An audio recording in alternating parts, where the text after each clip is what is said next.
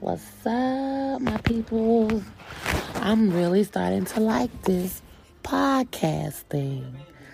Meaning I can say what I want to say, how I want to say it, whenever I want to say it, any time of the day.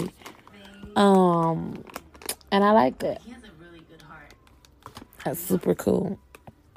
I just, I was watching the um, new Kevin Hart documentary. And I wonder what you guys think about that.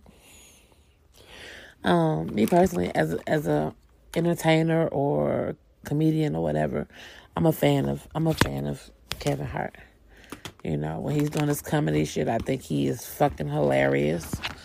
Um, as far as him sharing his faults, his flaws, I can admire that because, again, just like I said, this podcast is mainly about talking about people owning their shit. You know, nobody walking the face of the earth is perfect. So if you can't even if you can't even accept your flaws, how you expect the world and everybody else around you to accept your flaws? If you can't accept, if you can't accept your mistakes, how do you expect somebody else to accept your mistakes or your apologies when y'all be giving them, even though half of them be fake as fuck? But my point is, you can't expect anyone else to do things that you don't even do for your damn self. If you don't love you, how you gonna find a man or a woman to love you? If you don't respect you, how you gonna find somebody else to respect you? And vice versa. Like, I, I really dislike when I hear I hear or see females post talking about, oh, if I get a man, he gotta have this and he gotta have that, because I can't date no man unless he got that and that and that and that. And but you ain't got half of the stuff that you putting on your list for this man to have. I don't understand. Please, somebody let me know. What am I missing?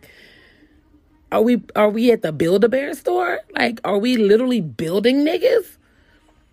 So you gonna build this imaginary nigga that you want, and then when you get the nigga that you want, can he not ask you to have those same qualities? Because something in the water and something in the milk just don't smell right.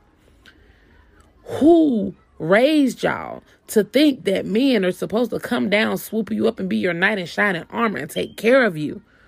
Who raised y'all? Why do you think like this? What's wrong with taking care of your damn self? What's wrong with being in a relationship for compatibility?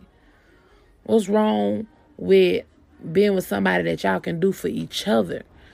I mean, I'm from the South. Don't get it twisted. Yes, men are supposed to be great providers, but there's a difference. He provides for a woman that puts forth effort too, because just like God even says, faith without work is dead.